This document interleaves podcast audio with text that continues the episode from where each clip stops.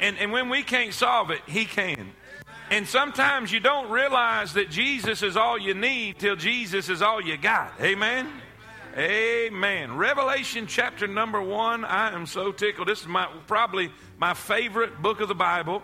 I love I love reading and and, and, and, and talking about the book of Revelation. Sometimes it wigs people out. They don't they don't understand really what it's what it is about because there's been so many uh, misconceptions about the book of Revelation. But I pray that today will be a blessing. I pray that it'll be an encouragement. It's our last uh, our last message on our series on the Bible, where we started eight or nine, ten weeks ago. Uh, studying each section of the Bible, each each uh, uh, group of, of books of the Bible, and we're going to finish up today.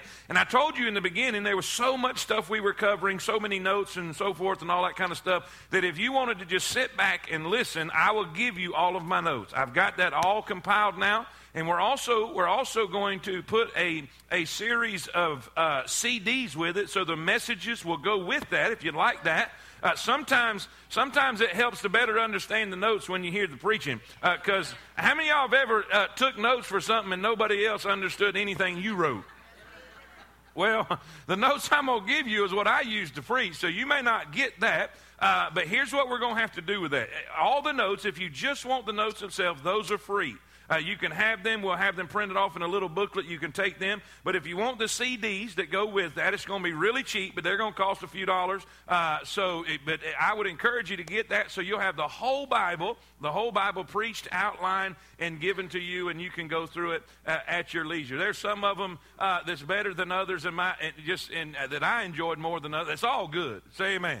It's all good. Can't go wrong with the word, but uh, there's some really, really good ones in there. And uh, so I would encourage you to get that. Are you, are you glad to be in the house of the Lord? Amen. Revelation uh, chapter number one. We're going to look at two verses. And uh, y'all are going to have to take my word for some things today, okay? Because I'm going to have to go fast. Uh, the last time I did this was on Wednesday night, and uh, and I had a whole hour, so I don't have that today. And so what I'm going to do instead of going to all the verses, I'm going to give them to you. You can write them down, and you go prove me. Matter of fact. I want you to do that. I want you to take your Bible and go home and see if I'm telling you the truth and back up the verses with it. But I'm going to give you the points. I'm going to give you the truth, and I'll give you the verse, but I'm not going to go to it and read it. Does that make sense? So you can go home and you can, you can read it and do what you need to do there. But we're going to look at primarily two verses to begin with verse number one and then verse number 19. To really understand Revelation, you got to understand verse number one. Look what it says. Are you with me? The revelation, the word revelation means uncovering, it means revealing. In other words, if we was to have a portrait up here, if there was this, uh, the unveiling of a portrait, and they would take the sheet off of the portrait and reveal the picture, that is exactly what Revelation is. It is an unveiling, it's an uncovering. What are we revealing? What are we uncovering? The revelation of who? Jesus Christ, which God gave unto him to show unto his servants things which must shortly come to pass and he sent and signified it by his angel unto his servant John. John is on the Isle of Patmos, and God comes and gives him this revelation. Now, watch what he says in verse number 19. verse 19 says this Write the things which thou hast seen, and the things which are, and the things which shall be. So there's three things there. Write the things that thou hast seen. Get with me. Get with me.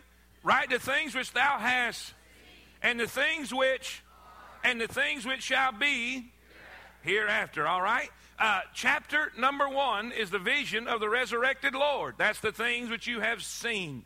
Chapters 2 and 3 are the letters to the seven churches. That's the things which are. We are now presently in the church age, the age of grace. I am so glad we are in the age of grace. Amen. But one day the church age will be over. One day the rapture is going to take place. One day the Lord Jesus Christ is coming in the clouds of glory. He's going to call us home, and the age of grace will be over. The church age will be past. And then we will see things which shall be hereafter. Hereafter what? Hereafter we're gone. Amen. Are y'all ready? Say amen. Lord Jesus, help us to understand your word. Help us to receive it. God, I pray for your anointing. I pray for your touch. I'm so desperate and I'm so helpless without your anointing. God, we can have all the truth. We can have all the notes. We can have all the, the knowledge and the information. But without your anointing, we are, we are helpless to accomplish anything. And I pray, God, your will be done. In Jesus' name we pray. And all God's people said, Amen. Amen. You may be seated.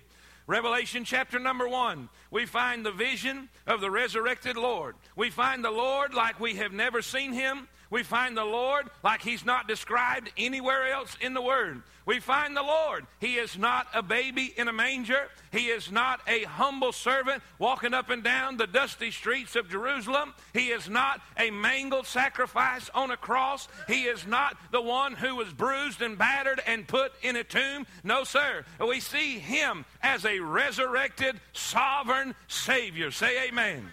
There's two ways that we see him. If you're taking notes, you want to write this down. Uh, there's three things I want you to notice about the Son, okay? You remember what we said in verse number one? Revelation is the revealing of the Son. What God the Father wants us to know about his dear, precious Son. That's what Revelation is. From the beginning to the end, it's what God the Father wanted us to know about His Son. Three things. Number one, we see the Son's character. Say that with me. We see the Son's character. Uh, number two, this will be chapters two and three, the second phase of Revelation. We see the Son's church. The Son's church. That's Roman numeral two, and we're going to put subs under there, so leave yourself some room. Number one, we see the Son's church or excuse me, the Son's character. Number two, we see the Son's church. And number three, we see the Son's coming. That's chapters four all the way to the end. Chapter number one is the Son's character. Chapters number two and three is the Son's church. In other words, Christ's church, the bride of Christ. Then chapters four all the way to the end, we find the Son's coming. Now let's look at the Son's character, if you will. Write these three things down for me, uh, if you will, under the Son's character. First, we see his description. We see his description. In verse number five, in verse number five, the Bible says, And from Jesus Christ, who is the faithful witness and the first begotten of the dead and the prince of the kings of the earth. Watch this. Unto him that loved us and washed us from our sins in his own blood. How do we see? How is the Savior described? How is the Son described? He's described as the sacrificial lamb. He is described as John saw him coming down the riverbank. He said, Behold the Lamb of God, which taketh away the sins of the world. And I am so glad that he was the propitiation for our sins. I'm so glad that he was the substitute. I'm so glad he did not just die for me, he died instead of me. I'm so glad that his blood will wash away all my sin, all my failures, all my disobedience, all the issues in my life. What can wash away my sin? Nothing but the blood of Jesus. What can make me whole again? Nothing but the blood of Jesus. Somebody say amen. I'm so glad that we see a sacrificial lamb. And then we see this. It doesn't stay there. Thank the Lord. I'm glad. I'm glad that he doesn't just stay in that condition, but we not only see him described as a sacrificial lamb, but we see him described as the sovereign Lord. Say amen right there. Hey, listen, he sees him. Now, now get this, get this. This is John, the Apostle John, who walked with him and talked with him and fellowship with him and had a communion with him and a friendship with him and was so close, probably the closest disciple to the Lord Jesus out of all of them. But the Bible says when he was standing here on the Lord's day and he heard a voice behind him as it were a trumpet talking with him. And listen, he says that when he turned to see the voice that spoke to him, he was shocked and he was amazed. Matter of fact, it listen, it put great fear in his heart because of the vision that he saw. Because it wasn't the babe in the manger. It wasn't the humble servant. It was the sovereign Lord. He had eyes like fire, feet like brass. His his his uh, vesture was white as snow. Why? He is on the throne. He is the king, and he is in charge. Somebody say amen. You know, everybody, everybody, we, we see we see people putting Jesus on the cross and wearing him around his necks and Jesus on the cross on the wall. He's not on the cross. And he'll never again be on the cross. He is a reigning Lord. Somebody say amen. Now, I'm trying my best to stay in teacher mode, but the preacher's coming out of me. Amen. If we don't stay in teacher mode, we won't never finish. Amen. Now, secondly, I want you to write this down. In chapter number one, we not only see his description, he is standing as the judge. Listen, as the sacrificial lamb, he come in grace. But one day, the age of grace will be over, and he will stand as judge. Eyes of fire seeing through it all. People can, people can hide stuff from you, and they can hide stuff from me, but they'll never hide from those eyes of fire. Listen, his description. Secondly, I want you to see his dwelling. I love this part. His dwelling. Let me give you a hint. If you ever read in Revelation and you're studying Revelation and you come across some symbolism, because there's a lot of symbolism in Revelation. Uh, there's a lot of things that says as it were or it looked up because see john's standing here and he's seeing and he's writing what it looks like to him are y'all with me say amen in in this cha- first chapter you'll find candlesticks you'll find stars now, uh, we know according to the word, and what I meant by uh, what I said a while ago, if you read and you come across symbolism and it's confusing, just keep on reading. Just keep on reading because anytime you find symbolism, you'll find the explanation a little later. And in this chapter, we find seven golden candlesticks and we find seven stars. Well, if you keep reading, you'll find that the seven golden candlesticks represents the churches and the seven stars represents the messengers or the angels, which I believe he's talking about the pastors of the seven churches. And according to chapter number one, the Bible says he's in the midst of the church. He's walking up and down in the midst of the church church. Preacher, I, have heard people trying to sound spiritual say, oh, if Jesus was here, he'd be out in the street. If he, he, if he was here, he'd be out there. Oh, but let me tell you something. According to my Bible, the Bible said he's hanging out in the church where two or three are gathered in my name. There in the midst will I be. And I'm so glad to know whether we're in a tent or whether we're in a tabernacle, I'm glad to know when we come to meet with him, he meets with us. His dwelling, He's in the church. When we're singing, He's here. When we're preaching, He's here. When we're praying, He's here. I'm so glad we have a Father that's not way away, who's not in a far place, but when we meet, He's here. We see His dwelling, but then I want you to see His directing. His directing, not only His description, not only His dwelling, but I want you to see His description according to chapter number one the Bible says, in his right hand. The right hand represents authority, the right hand represents power. But the Bible says, in his right hand, he holds the seven stars. Oh, that's encouraging. That's so encouraging because there's so many times, like that song says, we don't know what to do. But I'm glad that Jesus has me right in the middle of his hand.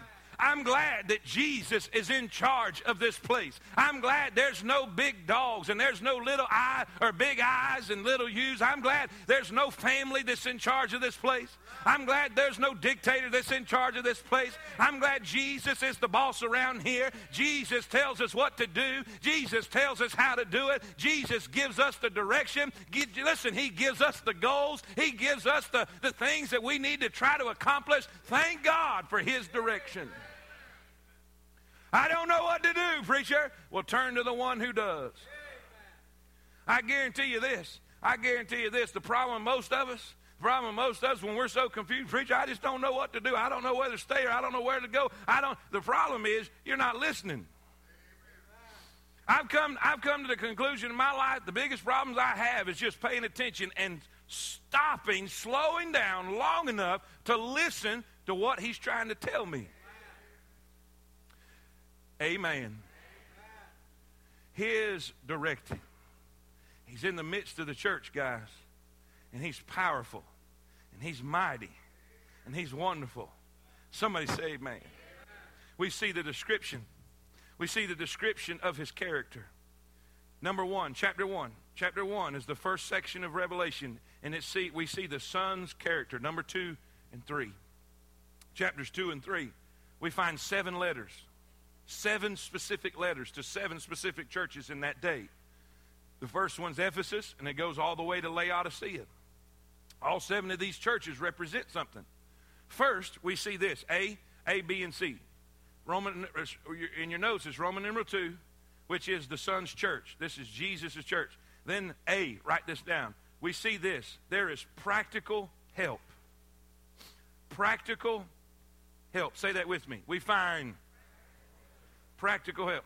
Aren't you glad Jesus is a practical God? That also says this He's a reasonable God. Come now, let us reason together. He's a reasonable God. But I'm glad He's a God that's not like a lot of preachers today. And I, I, am authority in this matter because I grew up listening to a bunch of them. Some I wish I hadn't. Some I wish I could hear again. But here's the thing in every letter, every single one, bar none, some were good, some were doing well, some were doing okay, some were doing bad. But in every single letter, if you'll look it up, chapters 2 and 3, you'll find these words at the beginning of each letter I know thy works. I know thy works. How could he know all their works? Because according to chapter 1, he's dwelling amongst them. What does this mean? This means this that God not only knows our name, he knows our need. He's here in amongst this church, and he knows what we need. So in every single letter, each church had an issue that they needed to deal with. And in each church, he gave them practical help. For instance, let me just give you one. The first letter is to Ephesus. Ephesus. Now, Ephesus was a good church. Ephesus was a soul winning station. When they first started, when it was first planted, they was going after sinners like crazy. It's kind of like a baby Christian. They got to tell every lost person, every friend of theirs, they got, they got to tell them what happened to them. Are y'all with me? So it was on fire. It was jacked up. I mean, they was going after it wide open. But time passes by. And there's something about time that'll mess up a Christian's attitude that'll mess up a Christian's agenda, that'll mess up a Christian's uh, passion for the gospel. Sometimes, what's wrong with a lot of Christians today is they've been saved too long. And what I mean by that, you've been saved so long, you've got over it. You've been saved so long, you've been so far out of the world, you forgot where you was when he found you. But that baby Christian, he still got slime on him. He still has the smell of the world on him. He still has the flames of hell, oh, listen, nipping at his toes. And he remembered what it was. And I'm telling you, when a baby Christian gets saved, there's something exciting about that. And you know what the Bible says? He says, I know your works. He said, You're not putting up with sin. You're not putting up with evildoers. You're working hard. You're laboring. You're working. You know, to an average pastor, we'd say, Whoa! They're working. This is great. On the outside, this looks like a great compliment. But then he says this nevertheless.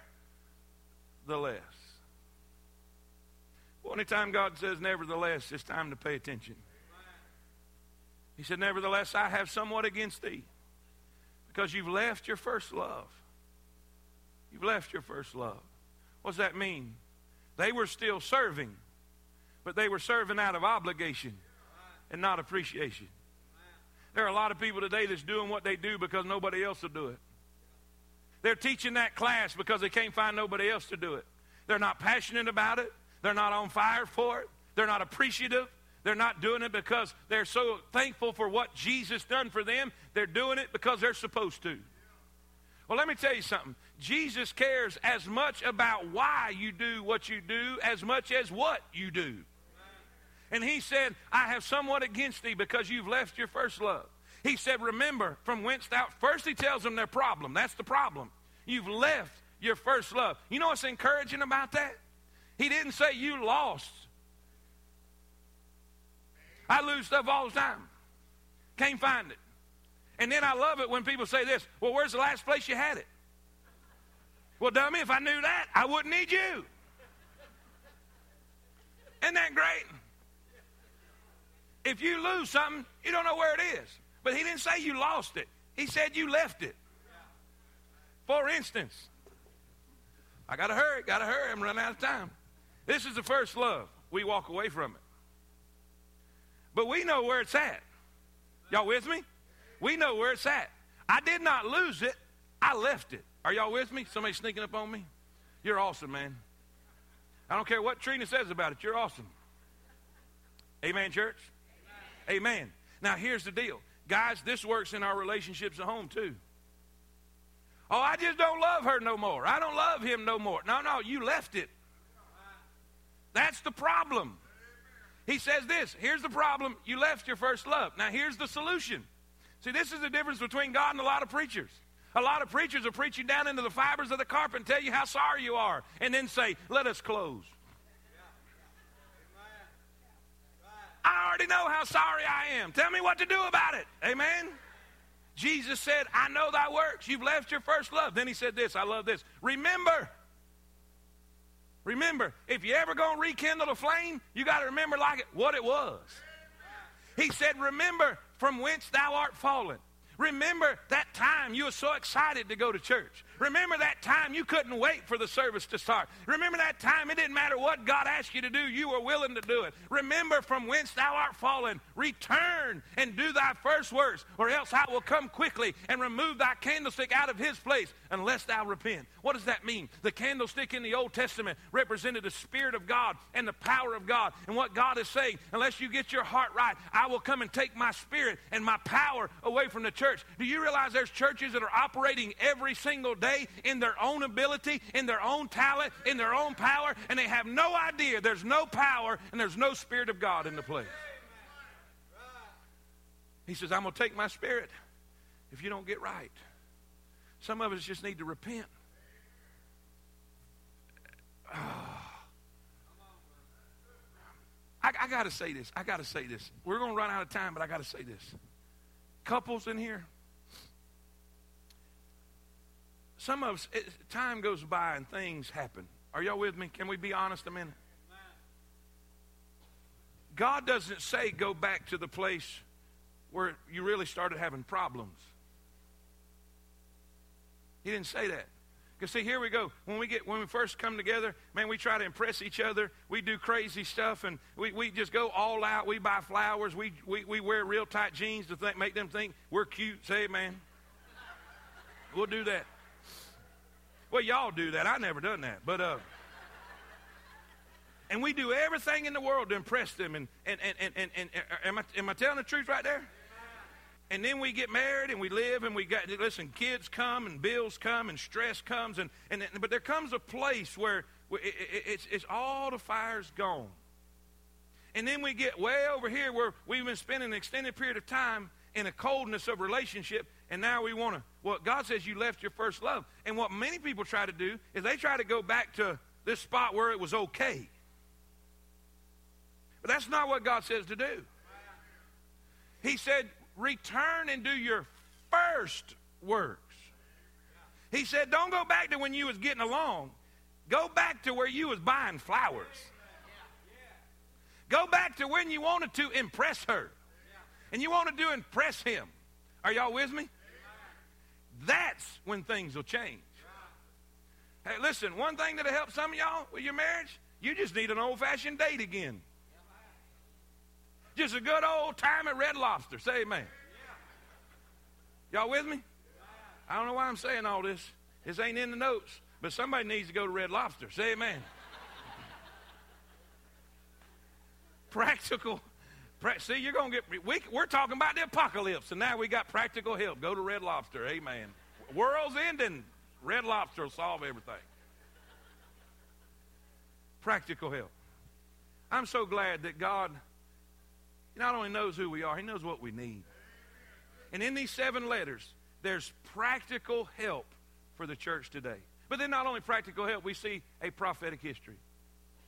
A prophetic history. This is a really cool thing. I don't have time to spend on it. But if you will take each of those churches, each of those seven churches from Ephesus to Laodicea, you will find a perfect timeline of the church in America. Actually, the church in the world. You'll find the apostolic church, that's Ephesus. And then at the end, Laodicea. And by the way, I got notes that'll give you all of that and the dates that go. I'm going to just read it. I'll do it quick. The apostolic church period, that's the church of Ephesus. This lasted from Pentecost to 160 AD. The persecuted church period. That's when they were going through great persecution under the Roman government. That's the church of Smyrna is described there in the letter to Smyrna, 161 AD to 312. The mixed church period. Uh, that is Pergamos. That's when the world and the church started mixing. That was never supposed to happen. Say amen.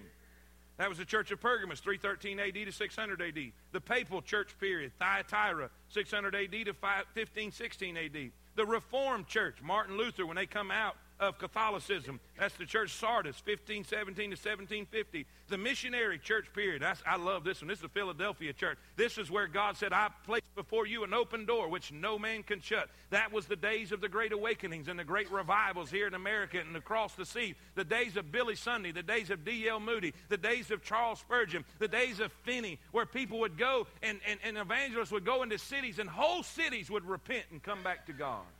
Why? Because it was a time period where God placed before them an open door. But sadly to say, we're living now in the Laodicean church age. This is the lukewarm.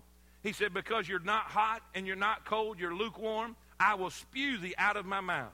And what it says there, I stand at the door and you see, it's different in the Philadelphian church age. The Philadelphian church age represents an open door of evangelism, an open door of missionary zeal. But in the Laodicean church, the door's closed. The door's closed. We're living in a bad time, guys. We're living in a difficult time. We're living in a time where churches are dry, churches are cold, churches are lukewarm. They're not in, but they're not out. They're not hot, but they're not cold. They're just lukewarm. And let me tell you something that makes God sick. But that's the, the prophetic history. Lastly, see we not only see a prophetic history, but we find a promising hope. A promising hope. God says this I stand at the door and and knock. If any man will hear my voice and and and will allow me to come in, I will sup with him and he with me. Now, if you're a Yankee, you probably don't know what that means. sup means to take your biscuit and dip it in the gravy. Say amen. and and and in the Old Testament, they would have a a grand old supping time. Amen. They would come together and they would sup. They would come together with a meal, and that represented fellowship. That represented intimacy that represented a closeness. And what Jesus is saying, it doesn't matter what the church is, it doesn't matter where the people are. If any man not plural, but singular. What does that mean? You could have revival in your heart and in your family no matter what anybody else does. You can go in a dead church and have God in your soul. And listen, it could be a dead preacher, it could be dead singers, it could be a dead choir, but there could be a living Savior up in your soul, and you could have the fire of God in your heart in the midst of all that deadness. Somebody say, Amen. What do you got to do? Let Him in. What do you got to do? Spend some time with him. What do you got to do? Fellowship with him. He said, I don't care. Even in the Laodicean church age, you can have a Philadelphia atmosphere. Amen. Church, say amen. Lastly, lastly, can y'all listen faster? I love this part. First, we talked about the Son's character, his description, his dwelling, and his directing. Aren't you glad Jesus is in charge? Number two, we find the Son's church. The Son's church. God has given us some practical help. He gave us a prophetic history to show us what's going to what's going to be and what's going to come. But then He gives us a promise and hope. No matter how dark it gets, He is still shining bright. Amen. Then, lastly, this is my favorite part. This is my favorite part. Said all that to say this in Revelation chapter number four, all the way to the end, we find the Son's coming the Bible says in Revelation 4 1, I heard behind me a voice talking to me, saying, Come up hither, and I'll show thee things which must be hereafter. And he said, I turned. And he said, I saw a door in heaven. What is a door for? It's a passageway to go from one place to another. He said, I saw a door open in heaven, and immediately I was in the Spirit. Immediately, I was in the throne room. Immediately, I was with God. If you will take Revelation 4 1 and compare it with 1 Thessalonians 4 16, this is what the Bible says. In 1 Thessalonians 4 16, talking about the rapture of the church, uh, the Lord Himself shall descend from heaven with a shout, with the voice of the archangel and the trump of God, and the dead in Christ shall rise first, and we which are alive and remain shall be caught up together to be with them in the clouds. Oh, I'm so glad to know that we're not, listen, we're not going through a time of tribulation. We're not going to be here when the Antichrist is revealed. We're not going to be here. Everybody says, oh, yeah, we're going. No, no, no, no. The Bible says we will be raptured out. Somebody say amen. I, somebody said, the, the word rapture is not in the Bible. Neither is the word Bible. Neither is the word Trinity. But we believe in God the Father, God the Son, and God the Holy Ghost. Listen, the word Trinity just describes what the Bible says about God the Father, God the Son, and God the Holy Ghost. It's the English word that we use to describe what truth is. Well, we use the English word rapture because the word rapture means caught up. Y'all with me? Caught up. 1 Thessalonians 4.16, For the Lord himself shall descend from heaven with a shout, with the voice of the archangel and the trump of God, and the dead in Christ shall rise first. If you will translate that, it means caught up. Amen. We shall be caught up together. What does that mean? The trumpet's going to sound. Jesus is going to come in the air, and the church is going to be taken away. Are y'all with me? Man, I wish I had time to talk about this. He's coming. Scoffers deny it, scoffers critique it, they say it's not going to happen, but Jesus is coming soon. Three things, real quickly, write this down. He's coming, he's coming to receive. He's coming to receive. the Bible says, the Bible says in John 14, let not your heart be troubled. You believe in God, believe also in me.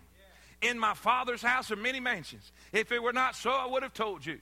I go to prepare a place for you, and if I go and prepare a place for you, I will come again. y'all are to shout right there. I will come again and receive you unto myself that where I am, there ye may be also. Preacher, what are you saying? I'm saying this Jesus is coming to receive me. Now, to country folk, we use the word fetch. uh, can you fetch me that right there? But that's not what this word means. It's not what it means. The word receive, if you'll look it up, it's exciting. It receive means this to associate oneself with. Did you get that? You see, most of y'all only know me in my uniform. You see me in my suit and you recognize me. But I have seen some people in my in my real uniform. This is Sunday. If you see me any other day, it's usually overalls, a ball cap, and the overalls are well ventilated. Are y'all with me? Y'all throwing y'all's away when y'all just getting them broke in. I saw somebody at the store from the church, actually it was Walmart, and I said, hey! And they went,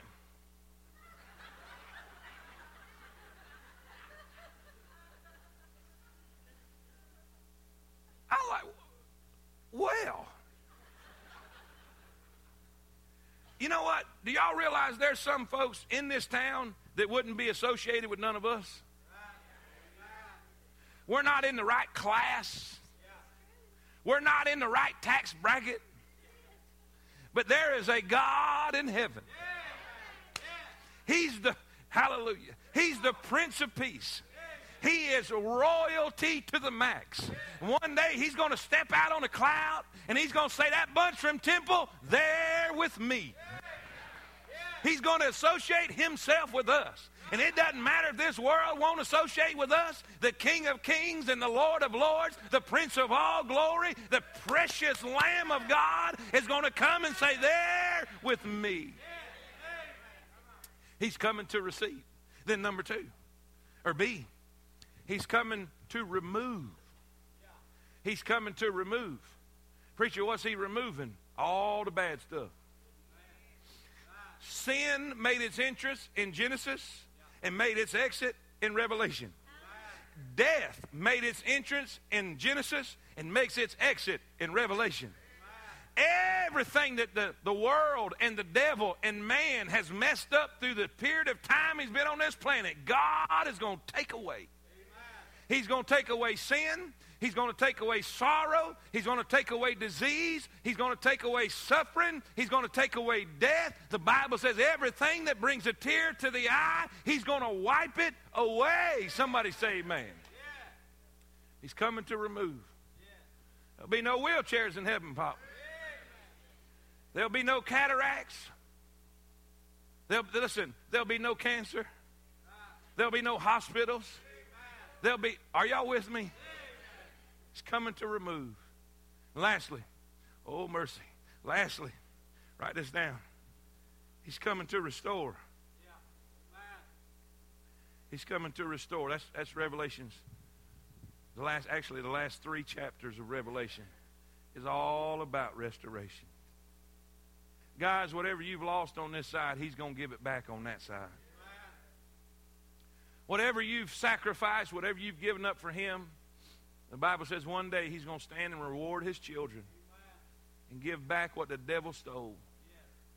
Are y'all with me? One day we're going to stand before, before God and He's going to say, Well done, thy good and faithful servant.